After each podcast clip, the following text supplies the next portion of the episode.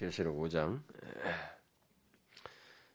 1절부터 어, 그 10절까지 한 절씩 교독을 하도록 합시다. 1절부터 10절까지. 내가 봄에 보좌에 앉으신 이의 오른손에 책이 있으니 안팎으로 썼고 일곱인으로 봉하였더라. 또 봄에 힘 있는 천사가 큰 음성으로 외치기를 누가 책을 펴며 그의 인을 떼기에 합당하냐 하니 하늘 위에나 땅 위에나 땅 아래에 능히 책을 펴거나 보거나 할 리가 없더라. 이 책을 펴거나 보거나 하기에 합당한 자가 보이지 않기로 내가 크게 울었다. 장로 중에 하나가 내게 말하되 울지 말라. 유대 지파의 사자 다윗의 뿌리가 이기었으니 이 책과 그 일곱 인을 떼시리라 하더라. 내가 또 보니 보자의 내, 생물과 장로 일찍 죽임을 당한 것 같더라. 일곱 뿔과 일곱 눈이 있으니 이 눈은 온 땅에 보내심을 입은 하나님의 일곱 영이더라. 어린 양이 나와서 보자에 앉으신 이의 오른손에서 책을 취하시니라. 책을 취하시면 내 생물과 24 장로들이 어린 양 앞에 엎드려 각각 검은 구와 향이 가득한 금대접을 가졌으니 이 향은 성도의 기도들이라. 새 노래를 노래하여 가로되 책을 가지시고 그 인봉을 떼기에 합당하듯이도다. 일찍 죽임을 당하사 각 족속과 방언과 백성과 나라 가운데서 사람들을 피로 사서 하나님께 들으시고 저희로 우리 하나님 앞에서 나라와 제사장을 삼으셨으니 저희가 땅에서 왕 노릇하리로다 하더라. 어, 우리는 지금 이미 계시록을 어, 뭐 거의 한 1년 6개월 이상에 걸쳐서 계시록을 다 살피고 난 다음 어, 우리가 지난 시간부터 한번 다시 한번 이렇게 계시록의 전체적인 내용의 핵심 그리고 계시록을 관통하고 있는 어떤 그 핵심적인 진리들을 이렇게 정리하는 시간을 어, 갖고 있습니다. 앞으로 몇 시간 더 어, 가질 계획인데 우리가 지난 시간부터 이제 거기서 시작했습니다만은 그래서 지난 시간에는 그 계시록의 그 어, 어, 전체를 흐르고 있는 그 내용상의 그 핵심적인 그 내용들을 이렇게 개괄적으로 정리를 했습니다. 에, 오늘부터는 그 계시록을 관통한 어떤 핵심 진리들을 이렇게 하나씩 하나씩 뽑아서 몇 가지를 더 언급을 하려고 하는데 오늘은 그, 그 첫 번째 내용으로서, 어, 계시록 전체에 흐르고 있는 그 예수 그리스도에 대한 어, 내용을 살펴보고자 합니다. 예수 그리스도가 계시록의 그 핵심적인 내용이고 어, 진리라고 하는 것에 대해서 제가 그 동안에 이 계시록을 강의하면서 수도 없이 얘기했습니다. 어, 처음 1장을 강의할 때부터 그것은 어, 처음 시작 때부터 바로 이 예수 그리스도의 계시라고 하는 그 말씀을 시작 어, 설명하면서부터 이 계시록이 무엇이 그 중심, 중심을 이루고 있는지 그 내용상에 있어서 바로 그 중심에 예수 그리스도가 계시다고 하는 사실을 음, 참 굉장히 많이 언급을 했던 걸로 기억합니다. 어, 지난 시간에도 그 계시록의 전체 내용을 정리하는 가운데서 또 다시 그런 맥락을 어, 어, 또 한번 이게 살펴보면서 어, 강조를 했었습니다. 결국 예수 그리스도가 계시록을 관통하는 진리라고 하는 사실을 어, 그 전체 내용 속에서 이렇게 언급을 했죠. 그래서 계시록 안에서 그 어, 예수 그리스도를 중점적으로 언급하고 있는 그 내용들만 그 특별히 예수 그리스도를 중점적으로 다루고 있는 그 어떤 장이라든가 이 단락들 네, 그런 것들만 해도 굉장히 상당히 있는데 전체 속에서 흐르는 것을 오늘은 주로 살펴보려고 합니다. 그 중점적으로 언급하는 내용들은 그 1장에서 굉장히 많은 예수 그리스도를 얘기하죠. 1장에 기록된 그 승귀하신 예수 그리스도에 대한 이상은 음, 예수 그리스도에 대한 그 이상을 유시로 해서 음, 교회 모든 것을 아신 일곱 교회 보는 편지를 통해서 그 어, 교회 모든 것을 아시고 그들을 권면하시는 그 예수 그리스도의 모습을 또한 우리가 2, 3장에서 이렇게 쭉 보아왔고 볼 수 있고 그리고 보좌에 앉으신 어, 하나님으로부터 봉인된 그 두루마리를 취하시는 그 어린 양 예수 그리스도에 대한 오늘 읽었죠. 5장에서도 읽었습니다만 오늘 오늘은 읽은 것은 전체 내용 하나의 대표적인 것으로만 그냥 읽은 것입니다. 오늘 여기서도 바로 그 어린 양 예수 그리스도께서 유일하게 그 어, 봉인된 그 두루마리를 취하시는 그 그분이시라고 하는 것을 이제 중점적으로 다루고 그분께 찬양을 돌리는 그런 내용을 이제 우리가 보게 되죠. 또 그리고 나중에 그 어, 머리에는 금벨류관을 쓰고 손에는 이안낫을 가지고 어, 구름 위에 앉은, 앉아 있는 인자 같은 이, 그 심판의 주관자로서 예수 그리스도가 나중에 그 14장에서 어, 상당 부분 또 거론되고 있는 것을 우리가 보게 되고 또 악의 세력을 심판하시고 어, 완전히 멸하시는 전사와 왕으로서 그리스도가 묘사된 어, 19장과 20장에서 그, 그 그리스도에 대한 그 많은 내용들을 우리가 또 보게 됩니다. 아, 이런 정도의 내용들만 보아도 아, 그리고 계시록의 그 시작에서부터 그 끝부분까지 그리스도가 계속 중요하게 언급되고 있는 사실만 보아도 예수 그리스도가 계시록의 핵심적인 내용이고 계시록 전체를 관통하는 진리의 중심에 계시다고 하는 것 어, 그것을 우리가 쉽게 그냥 알 수 있게 됩니다.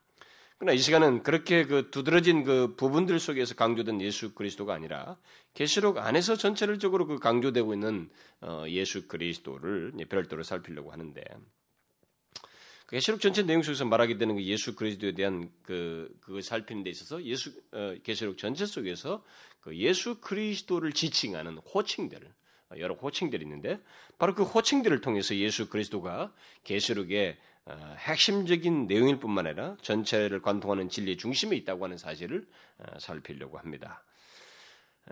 계시록 전체 내용 속에서 그 예수 그리스도가 계시록의 핵심 내용이고 계시록의 진리의 중심에 있다고 하는 이 사실을 어, 있는 방법이 여러 가지가 있겠지만은 어, 그 어, 전체를 이렇게 관통하는 짤막한 시간에 한 번만 이렇게 정리하기 위해서는 하나의 좋은 방법으로서 뭐 이렇게 좀 추가적인 방법 이미 충분한 내용을 다 살폈으니까요. 그 본문의 문맥 속에서 얘기는 다 살폈으니까. 근데 전체 계시록 전체 속에서 얘기를 살피기 위해서는 어, 계시록에서 예수 그리스도를 호칭하고 있는 이 호칭들을 살핌으로써 이것을 살피는 것이 더 효과적이라고 생각이 돼요.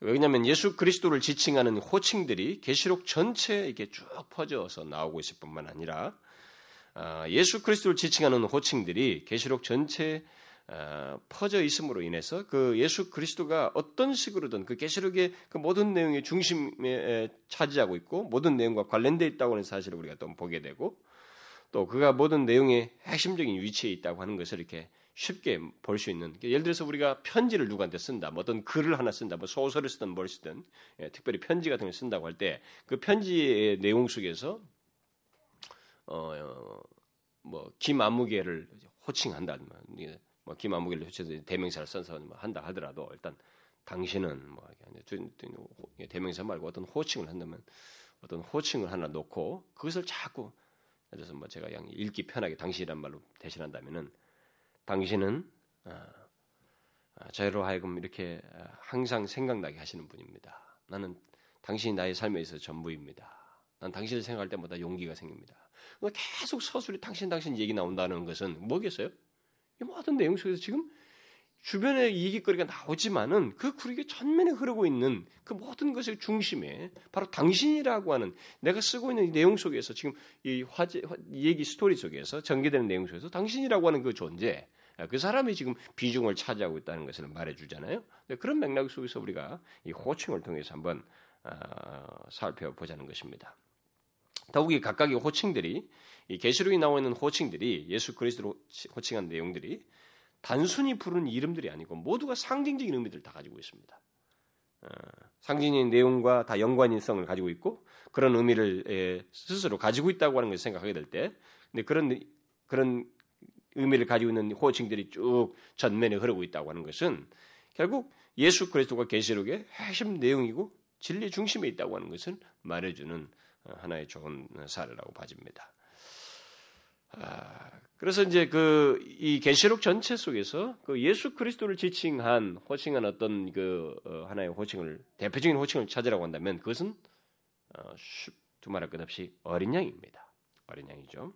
그것이 가장 많이 언급되고 그 호칭이 그리스도가 계시록의 핵심적인 진리라고 하는 것을 가장 잘 말해주는 어떤 그런 것을 충분히 담고 있는 내용입니다. 그러나 이제 먼저 오늘은 그 그것에 앞서서 다른 호칭들을 먼저 살펴보면서 간단한 것들을 먼저 함으로써 그 내용을 뒤에 예, 살펴보았으면 좋겠는데 먼저 우리는 계시록에서 예수라는 호칭을 보게 돼요. 계시록의 시작에서부터 예수 그리스도의 계시라 네, 예수라고 하는 그 예수라고 하는 호칭 자체만 나오는 경우는 어, 뒤에 뭐 20, 뒤 후반부에 가서 끝부분에 가서 나오게 됩니다만은 어, 그것이 그리스도와 연관 연관지어서도 나오고 또 음, 다른 곳에서는 주와 함께 언급되기도 하고 그렇습니다. 어쨌든 예수라는 호칭만 언급된 경우가 이제 그 계시록 그 22장 그 16절에서 보게 되는데 어, 결국 예수라는 호칭은 이 계시록을 보내시는 분이 이제 끝부분에 가서 그런 얘기를 딱 예수라는 이름 그 한 그자만 예수라는 단독적으로 그 호칭을 사용한 것은 어, 결국 이 호칭이 이 계시록을 보내시는 분이 어, 계시록 그 앞에서부터 쭉 언급됐던 그 충분히 그 묘사됐던 그 승귀하신 지극히 높임 받으셔서 보좌에 계셔서 모든 것을 역사에 주관을 하시고 나중에 심판을 행하시는 바로 승귀하신 하나님 분이 어, 승귀하신 분이시라고 하는 그런 내용 속에서 마지막 끝 부분에 가서 그를 예수라고만 단독적으로 이렇게 22장에서 사용한 걸 보게 되면은 이것은 어, 그 맺은 말 속에서 그런 말을 하고 있는데 그것은 결국 이 모든 메시지는 이 계시록의 모든 메시지는 어, 이 메시지를 보내시는 분은 앞부분에서 충분히 묘사된 그 승귀하신 그리스도이지만 그는 동시에 이 땅에 육신을 입고 오셔서 십자가를 죽으신 분이시요.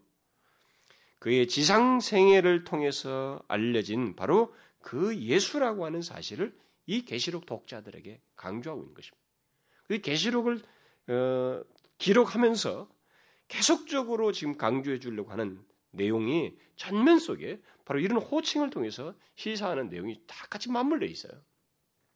그러니까 이 독자들은 자신들이 지금 믿고 있는 신앙에 관해서 현실과의 로마라고 하는 대이 제국 앞에서 그들이 로마 황제가 신이라고 요구하고 또 신으로 고백하도록 하는 어, 그런 압박을 받는 현실 속에서 그리고 여러 가지 그 유혹을 받고 어, 부인할 그리스도를 부인하는 어떤 경제적인 사회적인 또 이런 뭐 어, 세속적인 유혹들 이런 것들을 다 받는 상태 속에서 자신들이 믿는 예수 그리스도가 어떤 분인지에 대한 그 의문점이 수시로 일어나는 그들에게 결국 이 계시록은 전면에서 바로 예수 그리스도를 중심에 놓고 그들이 믿는 예수 그리스도가 어떤 분인지를 주로 묘사를 하고 있단 말이에요. 그것이 계시록 전체 내용 속에서 아주 중요한 부분을 차지하고 있습니다.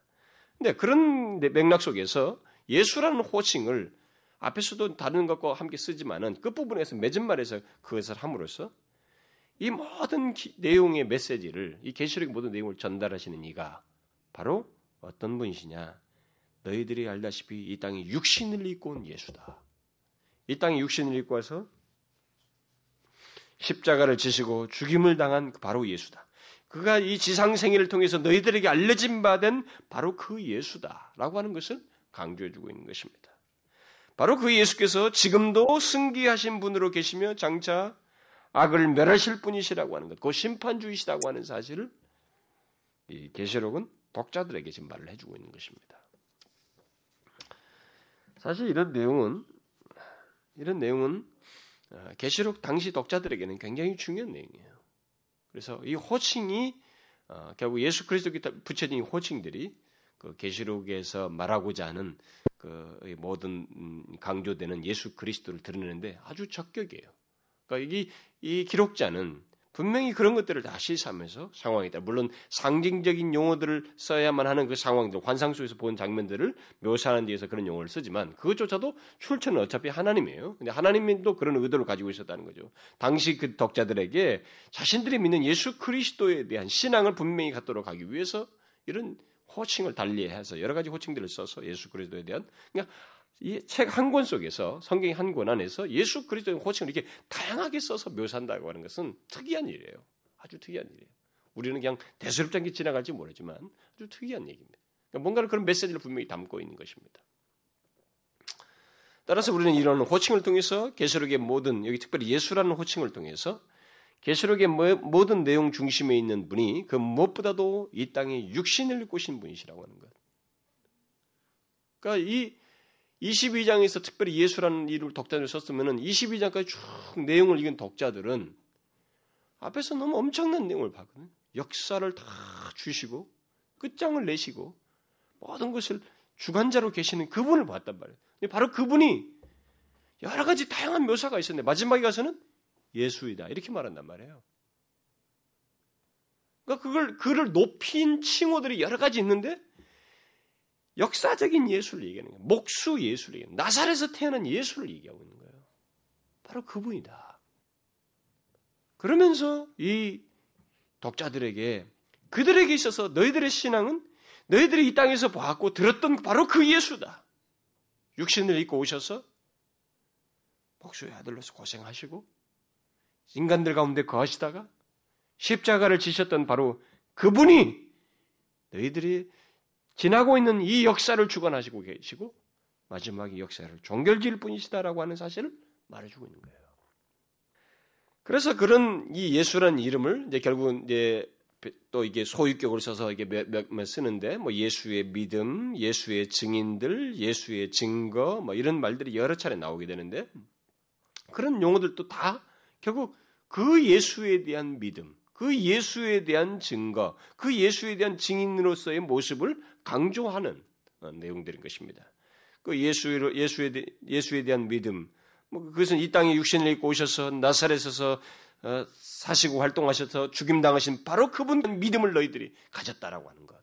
그런 것을 강조하기 위해서 예수의 믿음 이런 표현을 쓰고 있고 또 예수의 증인들 여기서 증인들은 순교자들이 있는 말이에요. 증인은 그때 당시에 순교적인 것을 의미했으니까. 그러니까 바로 예수 예수 그리스도 이 땅에 오셨던 바로 예수 그리스도에 대한 믿음을 가짐으로 인해서 그들이 순교를 당했던 사람들 바로 그들을 예수의 증인들이다 이렇게 말했습니다. 또 예수의 증거도 바로 그 예수를 증거한 것을 말하고 있습니다.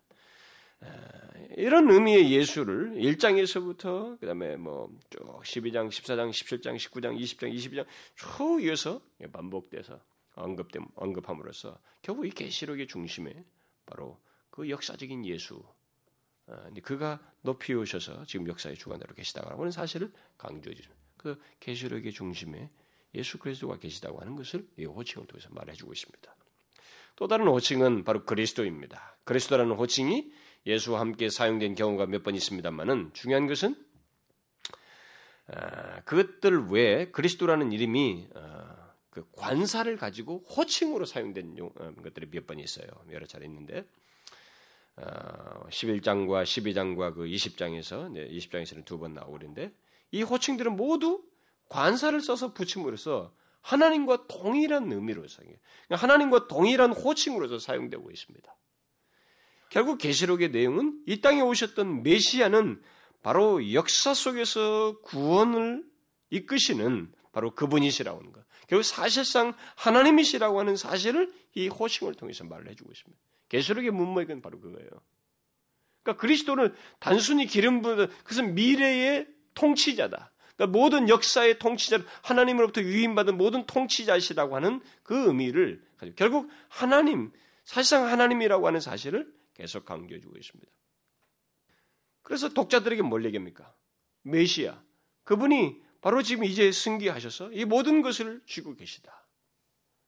그는 바로 어, 역사의 역사 속에서 너희들의 구원을 이끄실 분으로서 하나님이시로서 구원을 이끄실 분이시다라고 하는 것을 독자들에게 말해주는 것입니다. 계시록은 그런 의도를 다분히 갖고 있습니다.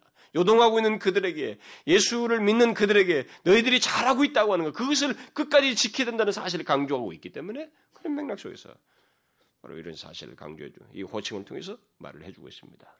또 계시록은 하나님의 아들이라는 호칭을 통해서 구원자유 심판자인 예수 그리스도와 하나님 하나님과의 관계를 말해주고 있습니다. 하나님의 아들이라고 하는 호칭은 12장에 어, 한번 나옵니다만은 어, 나중에 2장, 3장 뭐 뒤에 보면은 나의 아버지 뭐 이런 표현들이 나와요. 그리고 또 1장과 14장에서도 또 아버지라는 표현이 이게 모든 표현들은 다 그리스도의 아버지로서 하나님을 지칭하는 것입니다. 결국 계시록은 어떤 그 내용 전개 속에서 예수 그리스도를 하나님의 아들로서 곧 하나님과 예수 그리스도와의 관계를 굉장히 강조해 주고 있어요. 이것이 계시록의 내용의 내용 전개 속에서 강조하고자 하는 한 내용이에요. 바로 우리들이 알고 있는 예수 그리스도. 너희들이 알고 있는 바로 그가 하나님의 아들이다. 하나님과의 관계, 하나님과 특별한 관계를 갖고 계신 분이시다라고 하는 것을 말을 해주고 있습니다. 특히 계시록에서 예수 그리스도를 가리켜서 사용한 이 하나님의 아들이라는 호칭이 아주 의미 있게 어, 사용되는데 그것은 계시록 안에서 그 새하늘과 새 땅 이야기를 하기 이전까지 그러니까 21장이죠. 21장을 말하기 전까지 그러니까 모든 것의 완성을 말하기까지 하나님의 아들이라, 아들이라고 하는 이 호칭을 오직 예수 그리스도에게만 사용해요. 아, 오직 예수 그리스도에게만 이 호칭을 사용해서 왜냐면은 여러분 우리들도 하나님 자녀란 말을 씁니다. 성경에서. 이 말이 뒤에 나와요. 21장 이후에. 거기서 처음 나와요. 그 이전까지 우리를 향해서 하나님의 아들이라는 표현을 쓰지 않아요. 제가 볼 때는 이것은 의도적이라고 생각이 돼요. 어, 어, 어떤 주석가들도 그렇게 말합니다. 하나님의 아들이라는 호칭을 새 하늘과 새 땅 얘기가 나오기까지 어, 예수 그리스도에게만 써서 그분의 영광스러운 지위와 그로 말미암은 확실한 승리를 이 계시록은 계속 강조해주고 있는 거예요. 이 호칭 속에서. 그래서 신자들은 하나님의 아들로서 불리우게 되는 것이 이제 나중에 새하늘과 새 땅이라고 말하는 새 땅을 말하는 21장 7절에서 나오게 됩니다. 그 이전에는 신자들은 하나님의 아들로서 언급되지 않습니다. 그 이전까지는 그 호칭들이 오직 예수 그리스도에만 사용되어서 그분이 바로 우리가 믿는 그분이 그런 영광스러운 지위를 가지고 계시다라고 하는 것을 말해준 거예요. 그러니까 1세기 성도들에게서 여러분 제가 이미 충분히 이 계시록 강의하면서 얘기를 했습니다만은 이런 내용들이 우리에게서는 현실 감각이 덜할 수 있어요. 이게 뭐 그런 호칭을 써서 말을 묘사한 것에 대해서 아무것도 아닌 것처럼 여길지 모르지만 1세기 독자들에게 있어서는 이게 굉장히 인상적인 거예요. 왜냐하면 너무 현실적으로 자신들의 믿음, 이 로마라고는 거대한 제국 앞에서 이 신앙을 가져야 되느냐 말아야 되냐. 이것을 요동치게 하는 많은 시련을 겪고 있었고, 자신들이 믿는 그 예수가 진짜 우리에게 구원을 줄 것인가라고 하는 의문을 야기시키는 이 절대적인 권세 앞에서 과연 역사는 그분에 의해서 정말 끝나는 것인가라고 하는 큰 질문이 너무 회의를 크게 불러일으키는 질문 앞에 그들이 직면해 있었기 때문에 그런 가운데서 바로 그 예수가 하나님의 아들이다. 라고 하는 것을 강조하면서 그분에 의해서 역사가 주도되고 있고 너희들이 갖고 있는 믿음에 대해서 그것이 사실이라고 하는 것을 증명할 것이다고 강조해주고 있다고 하는 것은 그러니까 그 당대 사람들에게서는 굉장히 호소력이 있었던 거예요. 뭐 우리한테는 이게 그런 호칭이 나오나 뭐 별 의미가 없게 받을지 모르지만 그렇다는 것이죠. 그래서 계시록에 예수 그리스도에 붙여진 호칭들은 그런 의미에서 각각의 다 의미를 가지고 있어요. 독특한 의미들. 그리고 또 계시록에서 그리스도를 언급하면서 사용한 또 다른 호칭이 있다면 그것은 알파와 오메가입니다. 이 호칭은 1장 8절에서 하나님을 지칭할 때 이 단어를 썼습니다. 주 하나님이 가라사대 나는 알파와 오메가라 이제도 있고 전에도 있었고 장차 올 자요 전능한 자라 하시더라. 여기서 하나님은 자신을 시작자일 뿐만 아니라 전 역사의 지배자이신 분으로 묘사를 하고 있습니다. 그런데 바로 그런 하나님을 강조하는 데 사용됐던 그 알파와 오메가라는 호칭이 22장 13절에서 바로 예수 그리스도에게 사용되고 있습니다. 예수 그리스도에게 이것이 그대로 적용되고 있어요. 주님은 이미 1장 17절에서 나는 처음이요 나중이니라고 직접 말씀을 하셨어요. 그런데 계시록 끝부분에서 다시 한번 언급을 하고 있습니다. 나는 알파와 오메가요 처음과 나중이요 시작과 끝이라. 결국 계시록은 하나님과 그리스도에게 동일한 호칭이 사용되어 마땅하다고 하는 것을 강조해주고 있습니다. 이것은요 독자들에게 아주 중요한 거예요. 아까도 말한 것처럼 1세기 성도들에게 있어서 이런 표현은 이런 호칭을 통해서 자신들이 믿는 예수 그리스도가 하나님과 동일한 말, 동일한 호칭을 사용해 마땅한 분이라고 묘사하고 있다고 하는 것은 대단히 의미 있는 거예요.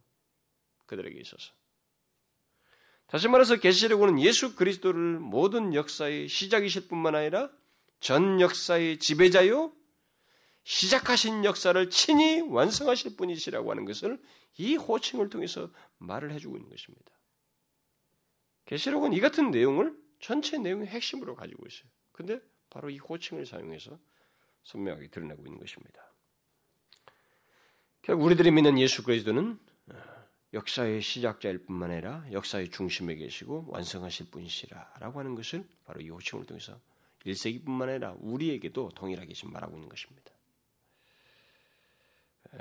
따라서 악이 횡행하는 이 세상, 역사의 방향을 알지 못하는 이 세상에서 우리가 믿고 붙들고 있는 바로 예수 그리스도가 알파와 오메가이시라고 하는 것에 대해서 생각을 해야 돼. 이것에 대한 분명한 믿음을 가지고 있어야 돼요. 아, 이것은요 할례가 굉장히 많습니다.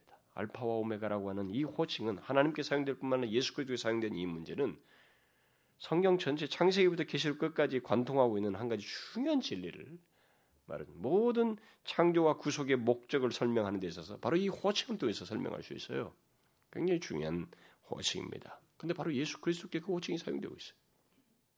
그것을 독자들이 강조하는 겁니다. 1세기 성도들에게, 우리들에게. 우리들이 믿는 그 예수 그리스도는 바로 그런 분이시다. 시작자이고 자신이 시작한 것을 완성하실 분이시다라는 거예요. 그다음 또 계시록은 어, 예수 그리스도를 하나님의 그 말씀이라고 호칭을 하고 있습니다. 하나님 말씀이라고 호칭함으로써 그가 계시록의 핵심 내용이고 진리라고 하는 사실을 또한 이렇게 언급을 하고 19장 그 11절 이하에서 예수 그리스도를 전사로서 묘사를 하고 있는데 거기서 바로 그분을 두고 하나님의 말씀이라고 호칭하고 있습니다. 19장 13절에 그가 피 뿌린 옷을 입었는데 그 이름은 하나님의 말씀이라 칭하더라. 결국 그리스도는 결국 그리스도를 하나님의 말씀이라고 한 것은 여러분 우리가 요한복음 1장에서도 그리스도를 어, 말씀으로 묘사하잖아요. 거기서 말씀으로 묘사한 것과 연관지어서 생각해 볼 때 그가 창조뿐만 아니라 창조를 얘기하면서 그 얘기를 하는데 창조뿐만 아니라 새 창조의 중보자이시다고 하는 사실을 어, 시사하고 있습니다. 그러니까 그리스도는 하나님의 뜻을 성취하는 데 있어서 중보자이시다고 하는 사실을 말을 해주고 있습니다. 물론 그것의 완전한 모습은 역사의 종말에 선명하게 드러날 것입니다. 따라서 이 호칭을 통해서 강조되고 있는 것은 예수 그리스도께서 역사의 키를 가지고 계실 뿐만 아니라 그것의 완성 속에서 구원을 위한 유일한 중보자요 동시에 성취자라고 하는 사실을 강조해 주고 있습니다. 근데 계시록이 그걸 얘기하잖아요. 계시록이 뭡니까? 예수 그리스도께서 우리의 구원을 완성할 것이다.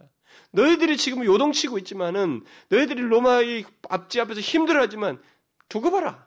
이 로마는 그분의 손 안에서 무너진다.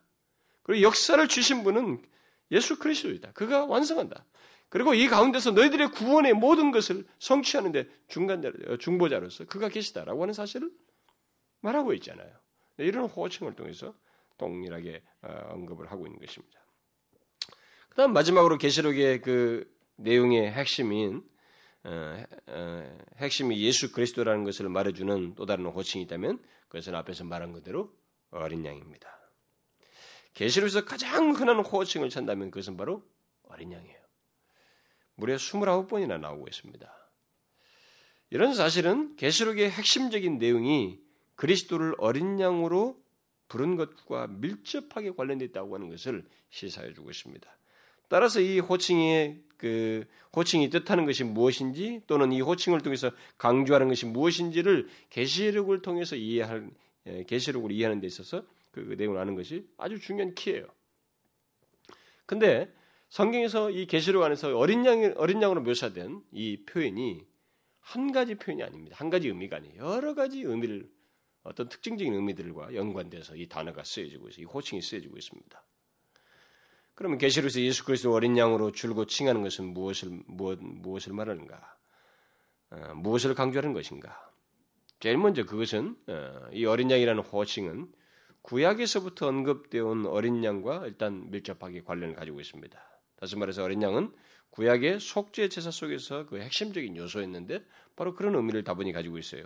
그래서 예배자들은 어린 양을 제물로 드림으로써 하나님 앞에 연락되었던 바로 그런 맥락이 있어요. 그래서 예수 그리스도로 말미암아서 그가 피로 사서 그가 피로 사서 결국 우리가 하나님 앞에 소유된 하나님의 소유된 백성으로 있게 된다고 하는 것, 하나님 앞에 나갈 수 있게 된다. 이런 것들을 다 여기서 어린 양의 단어와 함께 이 호칭과 맞물려서 계시록에서 나오고 있습니다.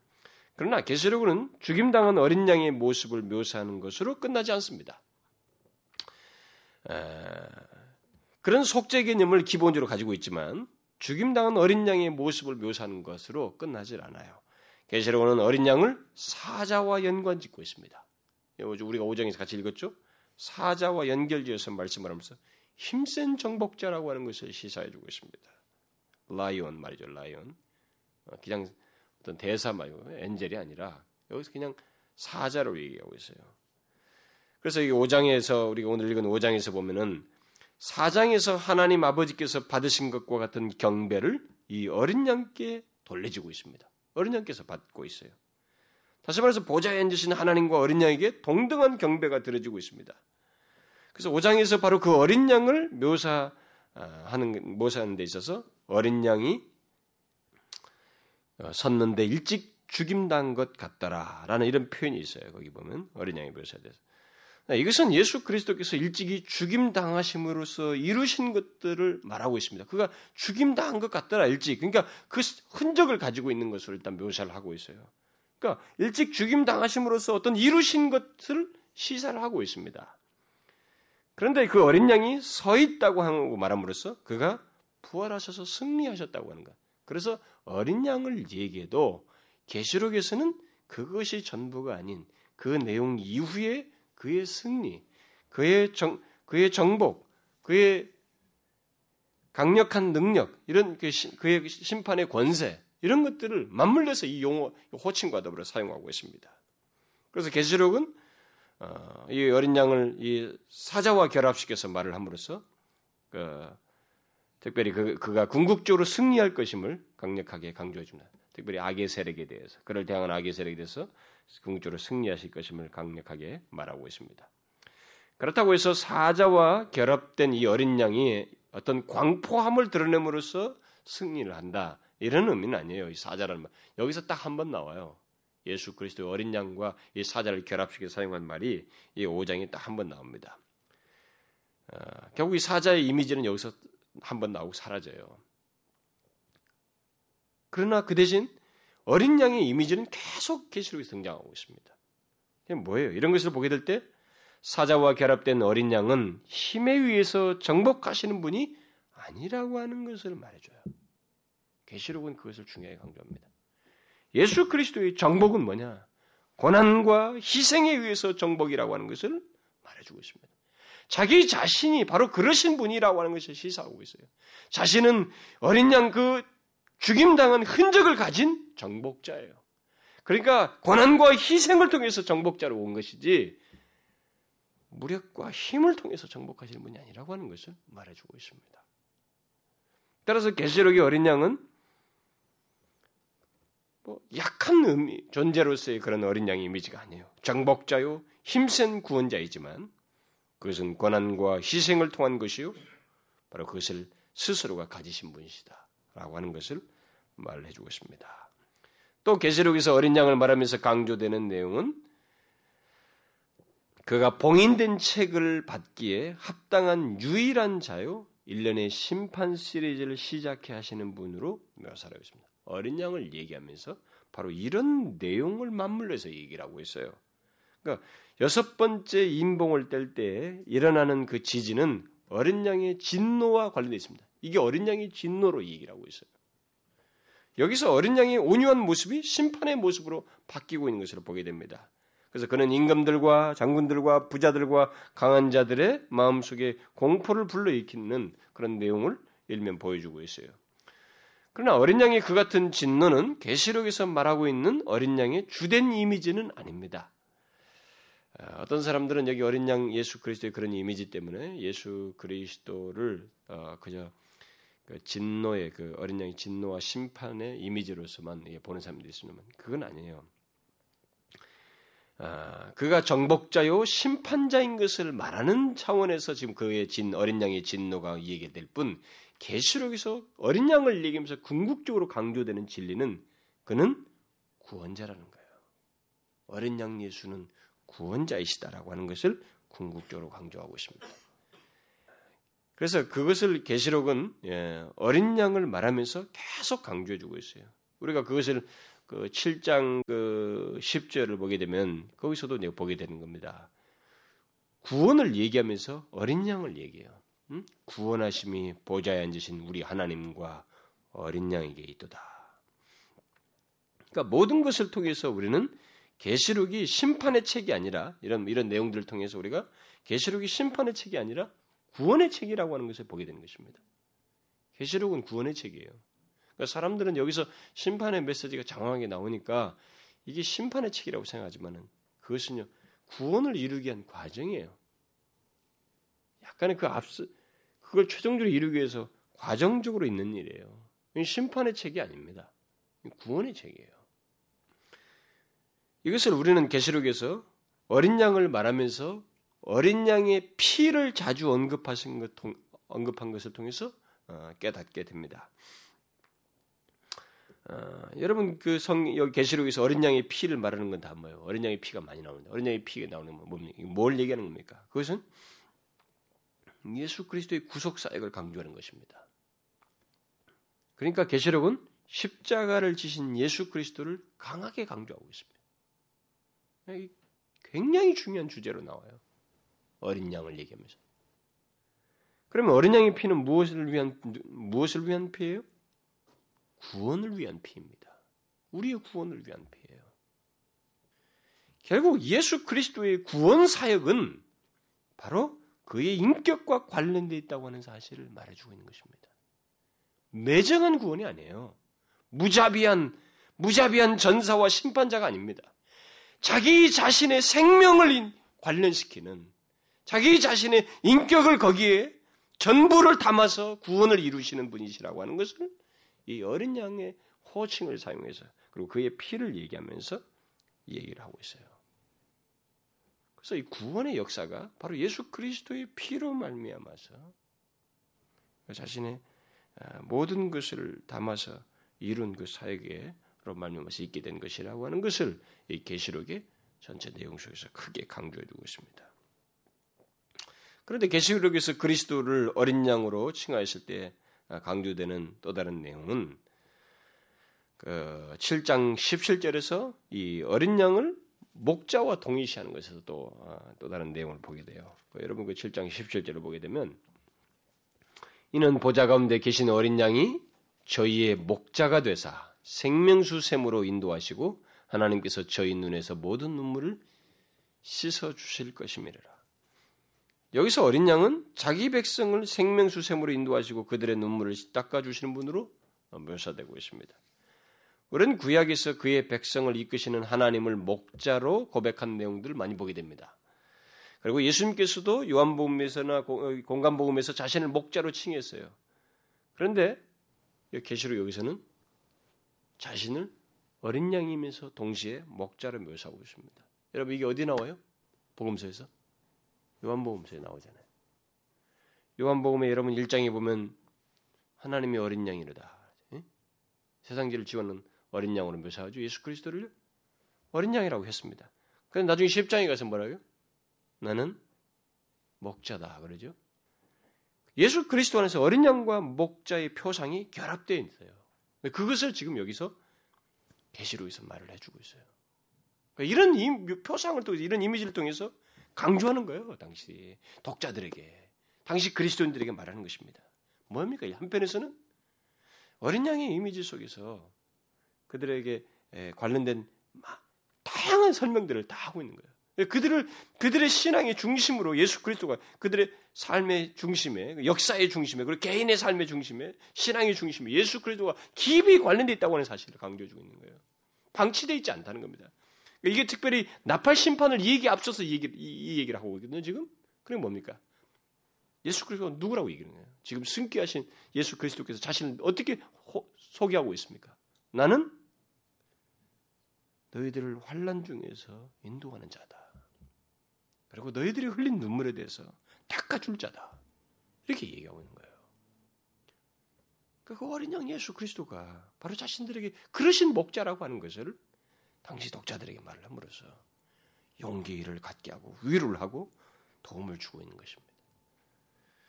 그리고 또 어린 양은 나중에 그 13장 그 8절에 가서 생명책을 어린 양의 생명책이라고 말하면서 생명책을 말하는데 거기서 어린 양의 생명책이라고 말하는 것을 통해서 기록들을 이 모든 기록들을 어, 보존하는 사, 보존하는 자라고 하는 것을 어린 양을 얘기하면서 예수 그리스도가 기록들의 보존자라고 하는 것을 말해주고 있습니다. 생명책을 어린 양의 생명체라고 말하고 있는 것은 따라서 예수 이 생명책을 어린 양의 생명체라고 말하고 있는 것은 생명책에 기록된 자들, 곧 그리스도의 백성들과 그리스도는 아, 운명이 서로 결합되어 있다고 하는 것을 시사해 주는 거예요. 여러분 생명책을 얘기하는데 어린 양의 생명체 이렇게 말하는 거예요. 여러분 그래서 우리는 그냥 지나가지만 이 호칭을 별도로 빼서 이렇게 연구를 하다 보면 아주 놀라운 사실을 발견해. 이게 모두가 묘사가 되는 거예요. 그러면 생명체를 뭐 하나님의 생명체이고 뭐 다른 생명체인데 여기서 계시록에서는 특별히 어린 양의 생명체를 강조한단 말이에요. 왜요? 바로 어린 양 예수 그리스도와 생명체에 기록된 자들은 생명에 결합되어 있다는 거예요. 서로 생명이 결합되어 있는 운명이 결합되어 있는 자들이다라고 하는 것을 시사해 주고 있는 것입니다. 그래서 생명체에 기록된 자들에게 바로 그 얘기를 하면서 용기를 주잖아요. 응? 그래서 어린 양이 자신의 생명을 그의 백성들과 공유하시고 있다고 하는 것을 이런 호칭을 통해서 묘사를 해주고 있는 것입니다. 그리고 또 어린 양은 17장에서 어, 모든 악의 세력들이 규합하여서 저항하지만은 어, 그들을 쉽게 그냥 아무리 그들이 강력한 세력들을 전체를 다 규합해도 그들을 쉽게 멸하시는 만주의 주요 만왕의 왕이시라고 하는 것을 말합니다. 여러분 그 17장 그 14절을 잠깐 보게 되면 앞에서 보면 모든 사람들이 모든 사람들 세력을 규합해서 그리스도를 대항합니다.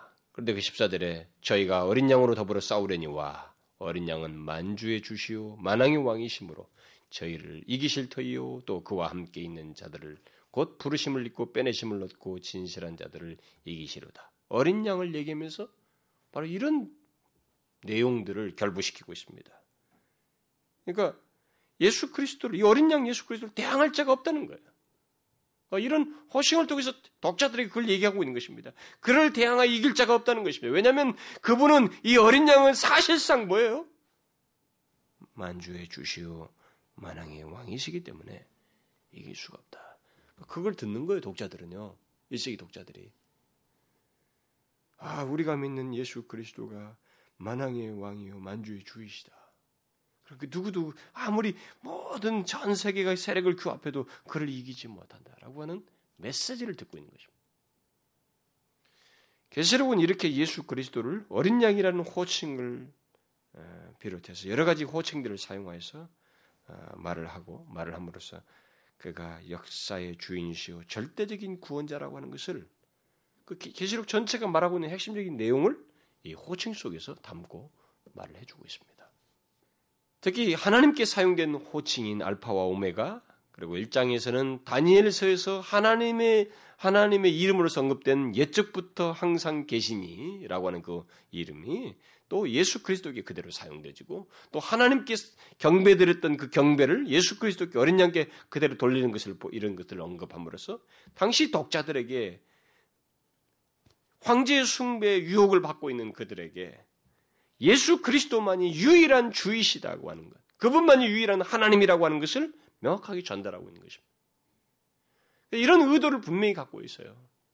그래서 그분만이 너희들이 믿어야 할 분이요, 그가 실제적으로 역사의 키를 갖고 있고 주관자이시다라고 하는 것을 말하고 있습니다. 그러나 당대는 로마는 그렇게 요구했습니다. 그리스도 예수 믿는 사람들에게 로마 황제가 주이다, 큐리오스다 그가.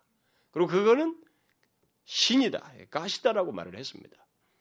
그러나 그것에 대해서 바로 이 계시록은 이 호칭을 특별히 구분해서 씀으로써 알파와 오메가를 예수 그리스도에 동일하게 써 하나님이 썼던 걸 그에게 쓰고 옛적부터 계시니 바로 하나님을 지칭했던 다니엘서 용어를 그에게 똑같이 사용해서 그리고 하나님께 경배를 드렸던 똑같은 경배를 모든 천사와 권세들이 예수 그리스도께 돌리는 장면을 보여주면서 이런 내용들 어린 양을 쓰더라도 그것이 바로 그가 만왕의 왕이요 만주의 주이시라고 하는 이런 내용을 결부시켜서 결국 예수 그리스도가 이 세상의 주이시요 유일하신 하나님, 너희들이 믿어야 할 끝까지 믿어야 할 하나님이라고 하는 것을 분명히 강조해주고 있어요. 이것은요 우리에게도 동일한 것입니다. 제가 이 계시록을 관통하는 내용들을 이제 하나씩 하나씩 몇 가지만 더 언급을 하겠습니다만은 사실 이미 예수 그리스도가 중심이라고 하는 설명에 대한 것들은 이미 충분히 했기 때문에 또 다른 측면에서 하기 위해서 제가 이, 이 의도적으로 용어들이 호칭들이 많이 나오고 있기 때문에 이게 계시록의 한 가지 특징이기 때문에 이것을 가지고 제가 오늘 설명을 합니다만 했습니다만은 이것은 이제 우리에게도 동일한 거예요. 이런 계시록을 통해서 오고 오는 모든 독자들에게 강조하는 것은 예수 그리스도가 우리에게 있어서 어떤 분이신가라고 하는 명확한 답을 계시록이 말을 해주고 싶어 하는 거예요. 너희들이 믿는 예수 그리스도가 어떤 분이신지를 분명히 알라는 것입니다. 이것이 선명하게 되면 다른 것에 대해서 아무리 이게 강력한 유혹거리가 되어도 그것을 뿌리칠 수 있고 거역할 수 있는 힘이 생겨요. 근데 이것을 모르기 때문에 우리가 아, 여기도 큐리오스 같고 여기도 주이고 여기도 신 같고 말이지. 여기가 실제로 피부적으로 나에게 신의 행세를 할 만큼 강력한 힘을 행세하니까 그냥 굴복해버리고 싶고 뭐 절 한 번 하는 게 무슨 문제겠어 라고 하면서 짐승에게 절하는 그런 일들을 있는 거예요. 이것을 분명히 전달하는 것입니다. 우리가 믿는 예수 그리스도가 누구냐는 거예요. 우리가 믿는 예수 그리스도가 어떤 분이시고 그가 지금 어떤 위치에 계시며 무엇을 행하시고 계시고 그가 장차 무엇을 이루실 것이며 그리고 현재와 장래의 이 역사 속에서 그가 어떤 위치를 가지고 등장하실 것인지 이것을 이 호칭들을 통해서 물론 이 호칭과 있는 모든 계시록의 내용 속에서 선명히 알라는 것입니다. 어떤 분이셔요, 여러분? 여러분과 제가 믿는 예수 그리스도 어떤 분이십니까? 우리는 이 시대에 예수 믿는 사람들에게 뭐 그럴 듯한 설명거리들을 신앙과 관련된 덕목들을 많이 열거하기에 앞서서 끝없이 던져야 할 질문이 바로 이거예요. 근본적인 질문이에요. 당신이 믿는 예수 그리스도가 당신에게 어떤 분이십니까? 그리스도에 대한 이해가 분명합니까? 하나님을 아는 지식이 선명합니까? 그리스도를 아는 지식이 풍성합니까? 깊습니까? 당신의 신앙과 당신의 존재와 삶의 중심에 예수 그리스도가 선명히 있습니까? 이 질문을 던져야 된다고. 알파와 오메가이신 걸 알고 있느냐는 거예요. 그가 만유의 주이시다고 하는 것을 알고 있는가? 역사의 중심에 계시다고 하는 것을 알고 있는가? 그가 이 땅에 오셔서 약한 자처럼 죽으셨지만 마침내 그가 승리하시고 십자가에서 이르셔서 나중에 승리하신 분으로서 역사의 모든 것의 결정적인 전사로서 모든 것을 판단하실 분이라는 걸 믿고 있는가? 그것을 믿기 때문에 당신의 현재 삶에서 요동치지 않을 수 있는가? 라고 하는 질문을 던져야만 하는 거예요. 여러분 어떻습니까? 그렇습니까? 계시록은 이것을 당대의 사람들에게 말을 하고 우리에게도 계속 말하고 있는 것입니다. 그가 역사의 중심에 계시다. 이것은 아주 중요한 질문이에요. 아니, 아니 중요한 진리예요. 아주 중요한 사실을 우리에게 말하는 것입니다. 예수 그리스도가 역사의 중심에 계시고 주관자가 되신다고 한 이 사실은 그 역사의 한 면을 살아가는 하나님 백성들의 삶의 중심에도 그가 계시다고 하는 것을 의미하는 것입니다. 그렇기 때문에 그것을 안다면은 자신의 삶이 그 아무리 강력한 로마의 압제가 있어도 비박이 있어도 유혹이 있어도 그래도 거기서 견딜 수 있다는 거예요. 이길 수 있다는 거죠. 미혹당하지 않을 수 있다는 거지. 여러분 계시록이 말하는 이 핵심 진리를 우리가 놓치지 말아야 됩니다. 그래서 저와 여러분이 믿는 예수 그리스도 그분에 대한 바른 이해와 그 이해가 자신의 삶을 지배하는 삶의 중심을 이루는 진리인지를 확인해야 돼요. 제가 장황하게 이게 하루 한 번만에 이게 관통하는 한 가지 측면들을 계속 하다 보니까 너무 막 내용들을 열거하기 바빠서 설명하기 바빠서 이렇게 지나왔습니다만은 결국 결론은 그거예요. 예수 그리스도가 그들이 믿는 1세기 성도들 우리가 똑같이 믿는 그 예수 그리스도가 오늘의 지나 내가 지금 살고 있는 이 역사라고 하는 이 모든 환경 과거도 그랬지만 현재라고는 그리고 이것이 지난 미래까지도 그분의 주권 아래서 그분의 주도 아래서 주권 아래서 진행된다는 거예요. 그래서 내가 직면하는 것이 아무리 강력해도 그것은 역사의 모든 키를 가지고 계신 예수 그리스도의 선 안에서 행해지는 것이다라는 겁니다. 이것을 알고 현실을 바라보는 것과 이것을 모르고 현실을 바라보는 것은 큰 차이가 있어요. 이거 모르면 현실에 확 매이는 것입니다. 빨려 들어가는 거예요. 미혹되는 것입니다. 그래서 저와 여러분이 이 사실을 기억하고 살기를 원해요. 예? 여러분, 이 세상에 살면서 지금 생각한 것보다 우리의 마음은 내가 통제할 수 없을 만큼 힘든 상황을 수없이 경험할 수 있습니다. 내 의지와 상관없이 나조차도 어떻게 할 수 없는 좀 하나님을 저버리고 싶은 만큼의 그 그런 묘한 마음 상태와 유혹과 핍박과 어려운 환경들과 그런 상황들을 우리는 인생의 삶에서 직면할 수 있어요.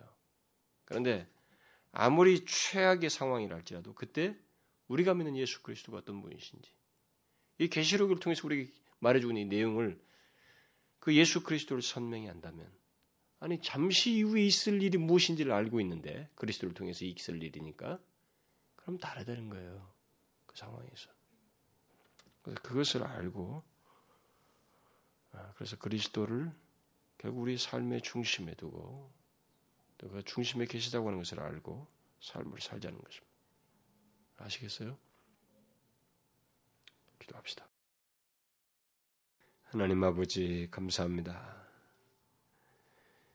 이 땅에 오셔서 우리를 위해서 피 흘리시고 죽임 당하신 바로 그분이 이제는 이 역사의 주관자로 계셔서 우리에게 승리를 주실 분으로 계시고 또 이끄실 목자이시며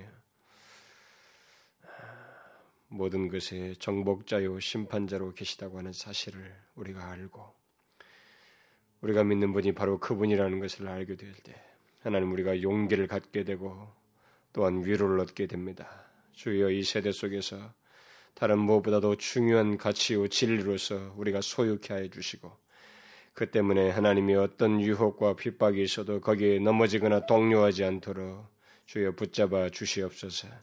그리스도가 역사의 주관자가 되실 뿐만 아니라 우리의 삶의 주관자의 중심에 계신 것을 기억하고 그분을 따르며 그분을 의지하는 저희들 되게 하여 주옵소서. 예수 그리스도의 이름으로 기도하옵나이다.